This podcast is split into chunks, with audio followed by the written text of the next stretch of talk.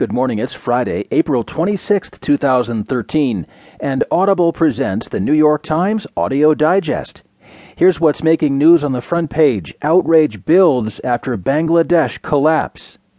White House says Syria has used chemical arms, and federal spigot flows as farmers claim bias.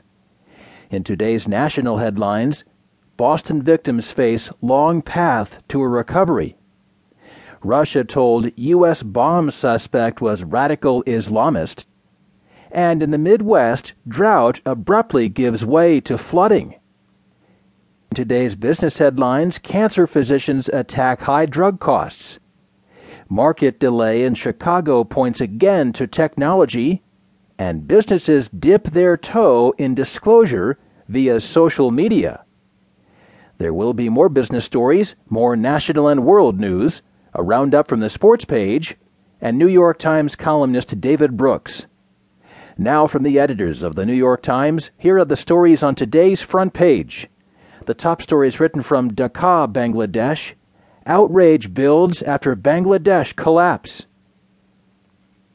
As rescuers struggled on Thursday to reach survivors in one of the worst manufacturing disasters in history, pointed questions were being raised about why a Bangladeshi factory building was not padlocked after terrified workers notified the police, government officials, and a powerful garment industry about cracks in the walls.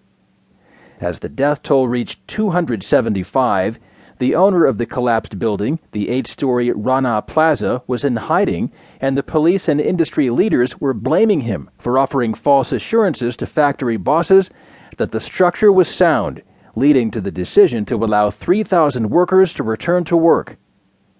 Pressure continued to build on Western companies that had promised after a deadly fire in November to take steps to ensure the safety of Bangladeshi factories that make the goods the companies sell. Activists combing through the rubble here have discovered labels and documents linking the factories to major European and American brands like The Children's Place, Benetton, Cato Fashions, Mango, and others.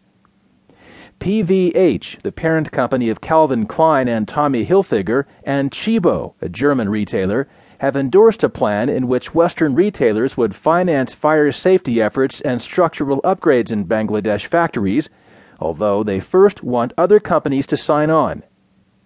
On Thursday, the Bangladeshi authorities opened an investigation into the collapse well, the police brought negligence charges against the building's owner, Sohail Rana, his father, and the owners of four factories in the building. Bangladesh's High Court also issued a summons for Rana, who's been ordered to appear in court next Tuesday. The immediate question was why the garment factories on the upper floors of the Rana Plaza building in Savar outside Dhaka, the capital, were operating when the structure collapsed Wednesday. Industry leaders continued to point to Rana and what they said were his false assertions that the structure was safe. But analysts said that there was likely to be plenty of blame to go around, with harried factory owners scrambling under deadlines imposed by their Western customers.